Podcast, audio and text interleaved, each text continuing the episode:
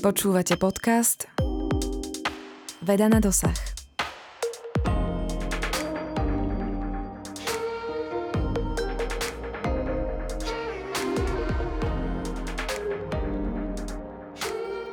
Dobrý deň, milí poslucháči. Vítajte pri podcaste Veda na dosah. Každý z nás dennodenne generuje stále nové a nové dáta, ako napríklad fotky, dokumenty alebo textové správy a raz za čas narazíme na nedostatok pamäte v našich zariadeniach. Tento problém by ale mohli odstrániť dátové úložiska novej generácie, s ktorými úzko súvisí výskum molekulového magnetizmu. Mojím dnešným hostom je profesor Jan Titíš z Fakulty prírodných vied Univerzity svätého Cyrila a Metoda v Trnave. Dobrý deň, vítajte. Dobrý deň, prajem.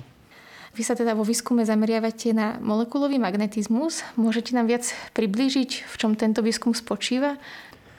No, jedná sa v podstate o magnetochemický výskum. To znamená, že my sa venujeme magnetochémii koordinačných zlúčenín, ktoré syntetizujeme, pripravujeme ich a potom študujeme ich vlastnosti magnetické nejakými metódami experimentálnymi, teoretickými.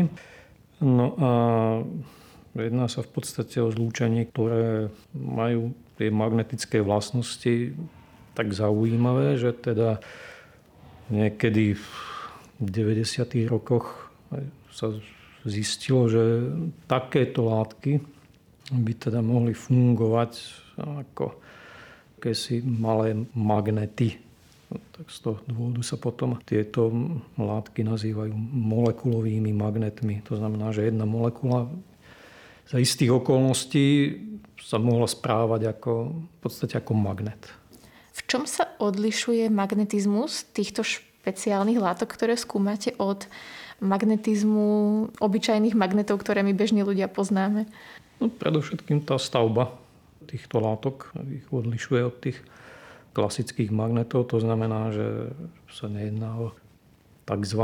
nejaké atómové magnety, ktoré sú zložené z nejakých atómov, oxidov, nejakých kovov, ale sú to molekuly, ktoré majú nejakú štruktúru molekulovú, zložitejšie, jednoduchšie, ktoré sme schopní nejako v laboratóriu nasyntetizovať pomerne jednoduchými metódami, na rozdiel od tých klasických magnetód.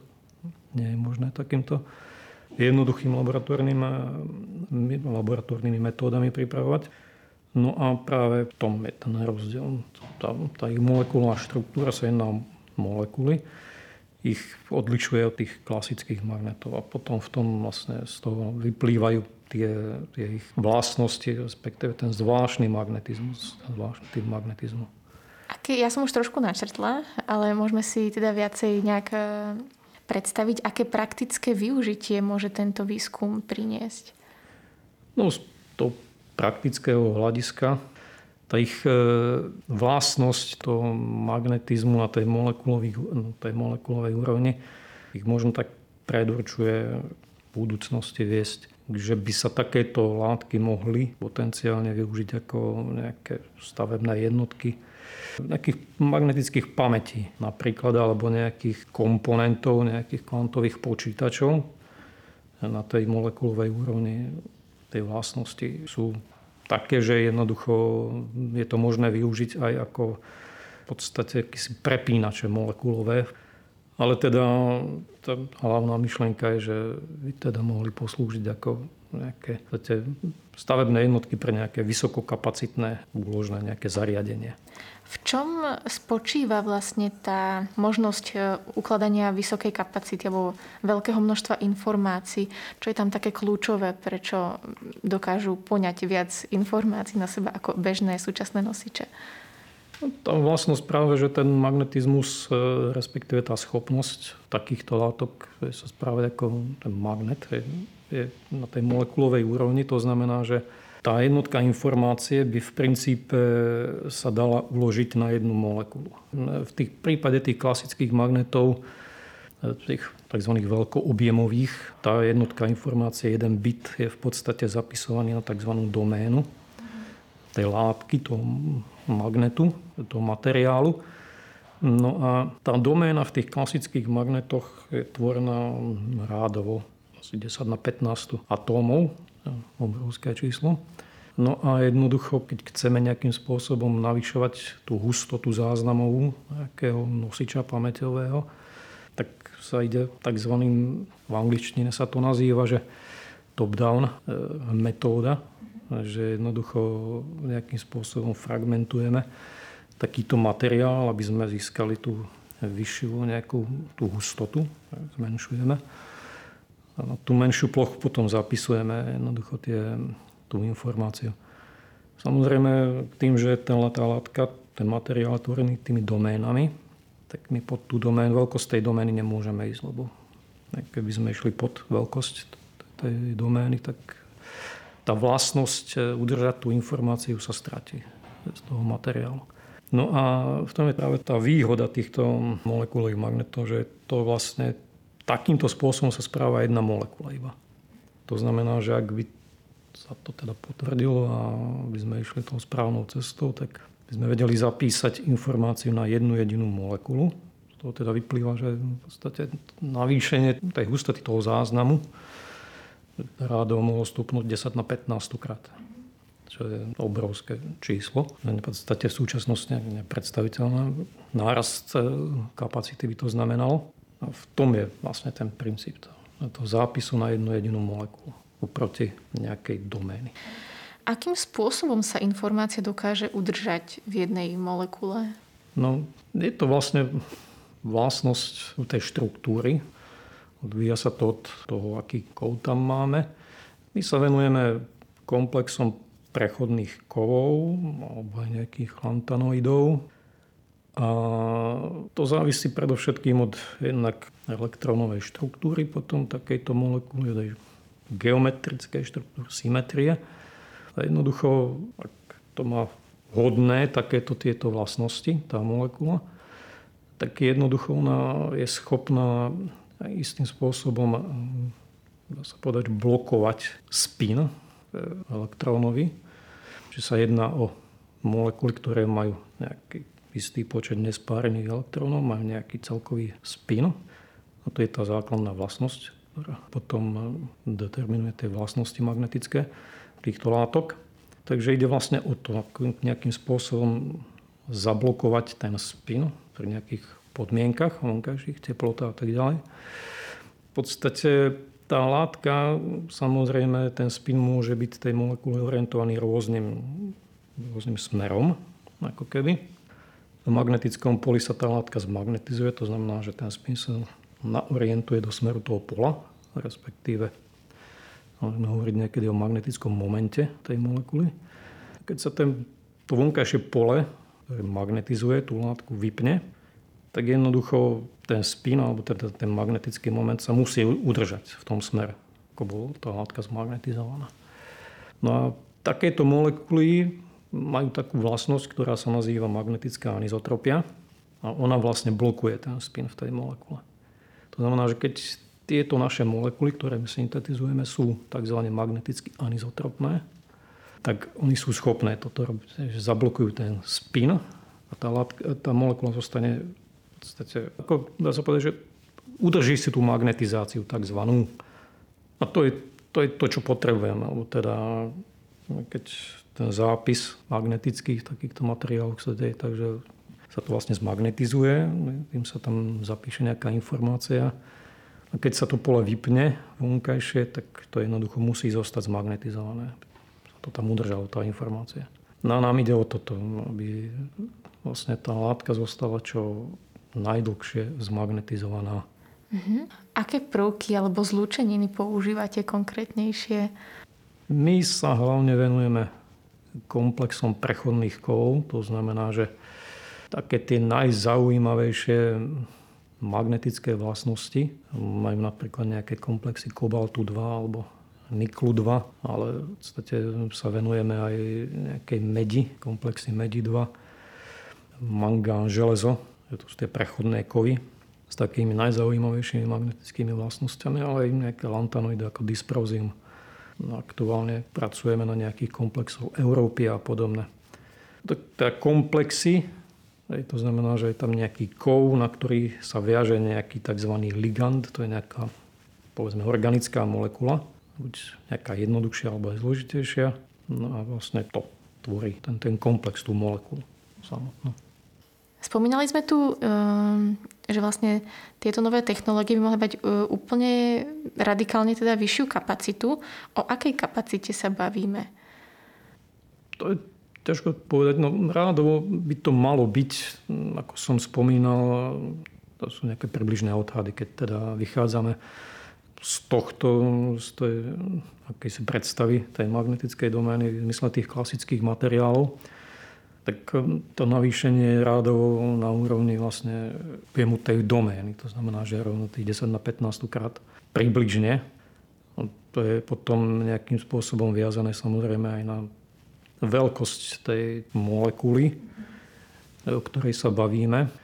Je samozrejme otázne, či to v budúcnosti budú takéto komplexy, ktoré my studujeme, alebo to bude niečo iné, nejaké inej forme. V súčasnosti, respektíve nedávno, boli publikované nejaké práce alebo nejaká e, taká štúdia, ktorá sa zaoberala možnosťou ukladania informácie na jeden atóm napríklad ešte ide ďalej v podstate tá myšlienka uložiť teda informáciu na jeden jediný atóm, nie molekulu, ale atóm iba. Napríklad nejaký atóm holmia, ktorý bol umiestnený alebo nejakým spôsobom zakotvený na nejakom nosičitom. Myslím, že to bol nejaký oxid horečnatý. Takže v podstate je možné zapisovať informácie nielen na nejaké takéto molekuly, v podstate aj na nejaké atómy takýmto spôsobom ktorý vlastne takýmto spôsobom ako funkcionalizuje nejaký povrch. A tam vlastne ten atóm je značne menší ako nejaká molekula. Takže tam to ešte násobne ešte zvyšuje v podstate tú hustotu takéto nejakého záznamu. Keby sme si to chceli nejak ilustrovať, čo všetko by sa nám zmestilo napríklad na, na USB? Vieme si predstaviť, že možno, že celoživotné dáta by sme si vedeli umiestniť na nejakom veľmi malom nosiči? No, no, no. V podstate to navýšenie je také obrovitánske, že v podstate na veľmi malú plochu takéhoto nejakého ložiska by sa zmestilo asi značné množstvo vôbec informácie, ktoré ľudstvo vôbec vygenerovalo doteraz vo svojej histórii. Takže to, je, to sú nepredstaviteľné zatiaľ pre nás takto možnosti také, takéto nejakej technológie. Ako som hovoril, je to otázne zatiaľ, že či sa to bude takýmto spôsobom realizovať, pretože tie naše molekuly látky, ktoré študujeme, tak tieto komplexy majú nejaký ten potenciál samozrejme, ale ten problém, ktorý je zatiaľ sa snažíme nejakým spôsobom riešiť, je, že v súčasnosti takéto látky v podstate fungujú ako tieto molekulové, tzv. molekulové magnety pri veľmi nízkych teplotách. To sú teploty okolo teploty kopalného helia. To sú nejaké, nejaké 4,2 Kelvina. To je pod minus 200 stupňov Celzia. No a tá snaha v tejto oblasti je to, tú teplotu posúvať, aby to bolo pri vyššej, vyššej teplote použiteľné. Na tie najvyššie teploty, ktoré sa dosiahli Mm, ak si dobre pamätám, tak to sú nejaké komplexy dysprózia. Tak tam sú nejaké teploty okolo 80 kelvinov. Zhruba sa to pohybuje, také, dá sa povedať, úvodzovka, rekordy v rámci tohto výskumu. Takže tam sa to nejakým spôsobom zatiaľ pohybuje. Čo pre nás je, ako, čo sa venujeme tomu výskumu, úžasná vec, že sa dostali až takto. K takýmto pomerne, pre nás sú to už vysoké teploty, 80 Kelvinov. To je minus koľko, aby sme to asi mal kto to vie prepočítať na rýchlo? To je už však tá teplota toho kopalného to minus nejakých 260 Kelvinov alebo tam nejako. Takže to je už tak nad tou teplotou, tých minus 200 Kelvinov. Troška vyššie. Ale tá nízka teplota, pri ktorej to funguje, to možno ani nie je až taký problém zatiaľ. Taký ten najväčší, istým spôsobom, ak by sme si predstavili nejakú aplikáciu, nejaké zariadenie, ktoré by mohlo fungovať ako nejaký, takýto nejaký nosič, by mohol fungovať aj pri nejakých takýchto teplotách. Množstvo zariadení funguje takým spôsobom, že sa chladí kvapalným helium. Takže ale je to asi nákladné? Bolo by to nákladné samozrejme, ale ako realizovateľná vec z tohto pohľadu. Zatiaľ, ale teda samozrejme tam ide predovšetkým o to, aby tá informácia, ktorá sa zapíše na takéto niečo, aby sa tam udržala čo najdlhšie. Takže v súčasnosti tieto látky, o ktorých hovoríme, tak e, my, keď študujeme tieto látky, tak e, ich nejakým spôsobom charakterizujeme a sa snažíme zistiť, ako dlho si tá látka pri danej teplote udrží e, ten, ten namagnetizovaný stav. No a pri týchto teplotách to býva na úrovni možno nejakých pár ideálnom prípade takých tých najlepších týchto našich zlúčenín, tak to sú na úrovni sekúnd. Mm-hmm. Aj, takže z tohto pohľadu je toto veľmi dôležité, že nejakým spôsobom my potrebujeme okrem tohto predlžovať tento, tento čas, ktorý trvá tej molekuly, kým sa vlastne on akože deaktivuje. Takže toto je ďalšia vec. No je z tých látok jednoducho ešte nie sú také dokonalé. To je presne to, čo som hovoril, že to je otázne, že či práve takéto systémy budú tie, ktoré už sa nejakým spôsobom budú aplikovať. Že to bude povedie k niečomu praktickému. Je možné, že sa niečo také nezrealizuje, respektíve toto nebude úplne vhodné, tieto naše látky, na takéto už nejaké praktické aplikácie.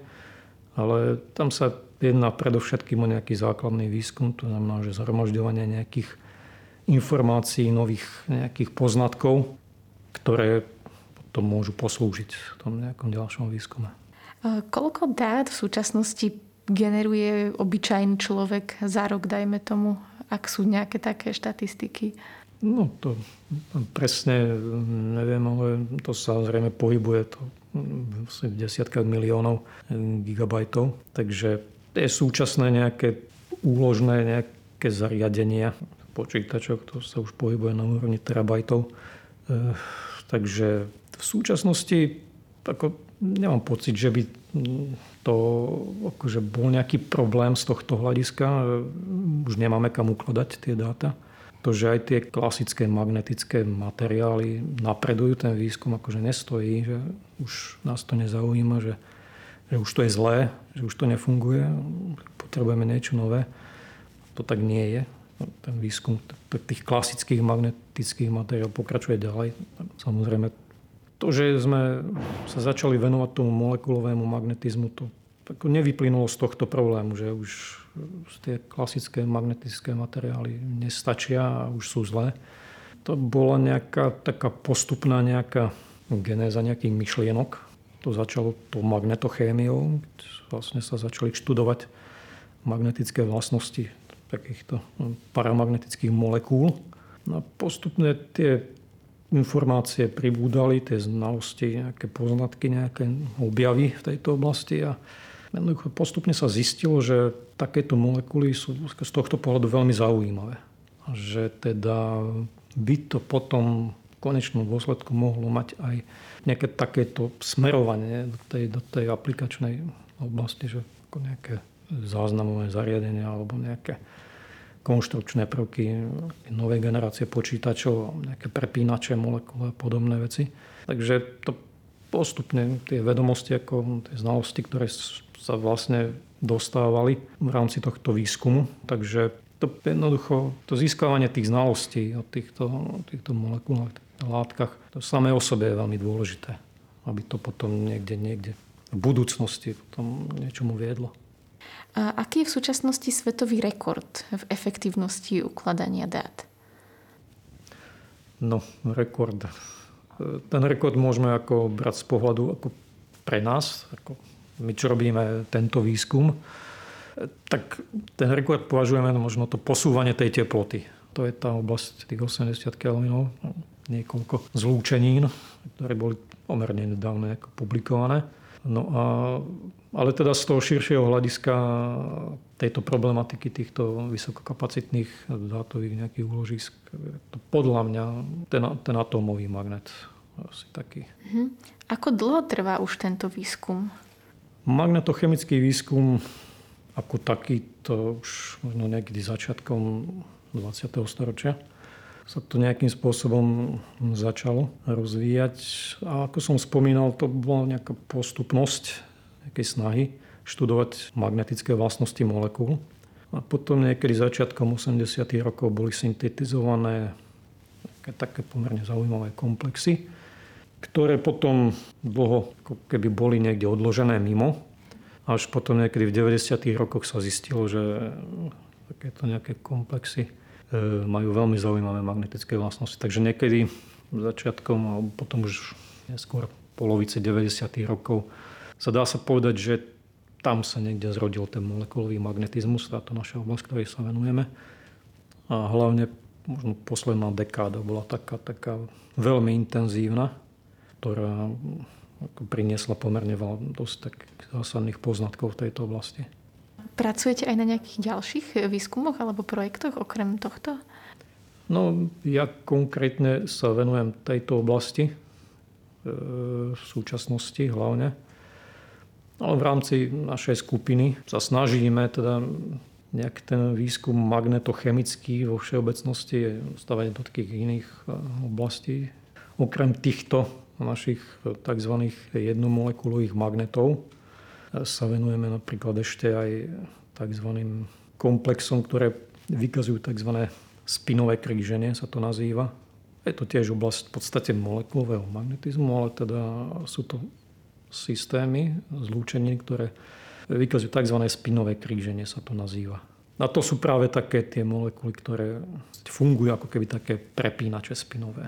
Aj tieto naše jednomolekulové magnety, tak to sú skôr také tie látky, ktoré teda, u tých sa predpokladá, že by teda poslúžili ako tie úložiska, teda stavebné jednotky pre takéto dátové úložiska.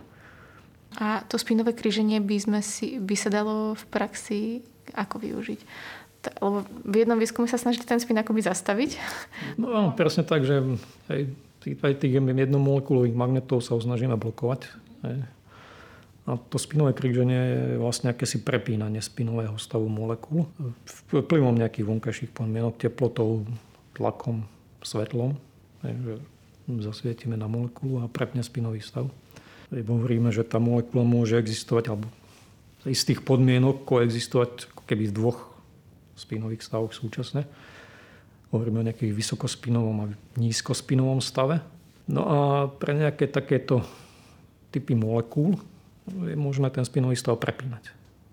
Aj to znamená, že zahrajeme ten systém, prepneme z, vysoko, z nízkospinového do vysokospinového stavu, alebo aj naopak, alebo aj tlakom sa to dá, alebo teda svetlom. Takže zasvietime na tú molekulu a prepne sa. Je spinový stav. No a to je vlastne, to sú tie spinové prepínače, ako keby. To tiež má istým spôsobom využiteľnosť aj v oblasti ukladania dát napríklad, ale napríklad nejakých nových typov displejov. Lebo takéto látky tým, že prepínajú medzi týmito stavmi, tak mnohé z nich menia aj farbu napríklad. Dochádza k farbnej zmene. A teda možnosť využiť ich napríklad ako nejaké prvky nejakých takýchto špeciálnych displejov a podobne. Čo robíte, ak sa vám vo výskume nedarí, alebo sa ocitnete v nejakej slepej uličke, kde hľadáte inšpiráciu? No, to sa stáva často, že človek nevie ako ďalej, alebo má nejaký problém a ide to nejako ťažko. Väčšinou ľudia ako v tej našej oblasti v oblasti vedy snažíme čítať kadejaké možné články, knihy a tak ďalej. Človek sa musí neustále vzdelávať. Ale niekedy možno je lepšie ísť takouto vlastnou, vlastnou cestou. Že, že urobím to podľa seba. Že to možno niekedy potom vedie k niečomu, čo sa zdá, že, že možno to nebude ono. Alebo čo to človeku zdá, že je to také, že takto sa to nerobí. Je to také nejaké divné. Vysť z tých chodničkov. Áno, áno ale mnohé z tých objavov sa proste takýmto spôsobom nejako ako rodili. Že, každý, že to človek urobil ako podľa seba. Nie podľa nejakých zabehnutých nejakých tých vecí. Tak možno niekedy, keď to nejde nejako, takouto zabehnutou nejakou metódou, sa to snažím robiť nejako, nejako inak. Ja vám veľmi pekne ďakujem za rozhovor, pán profesor, a držím vám palce teda vo výskume. Ďakujem Vám, milí diváci, ďakujem za pozornosť. Mojím dnešným hostom bol profesor Jan Titiš z Fakulty prírodných vied Univerzity svätého Cyrila a Metoda v Trnave.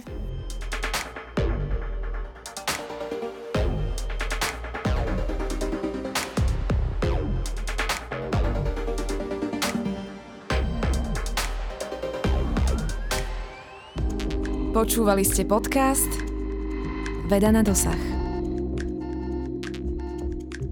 Vyrobilo Centrum vedecko-technických informácií Slovenskej republiky 2021. Tento projekt je spolufinancovaný z prostriedkov Európskeho fondu regionálneho rozvoja v rámci operačného programu Integrovaná infraštruktúra. Európska únia. Investícia do vašej budúcnosti.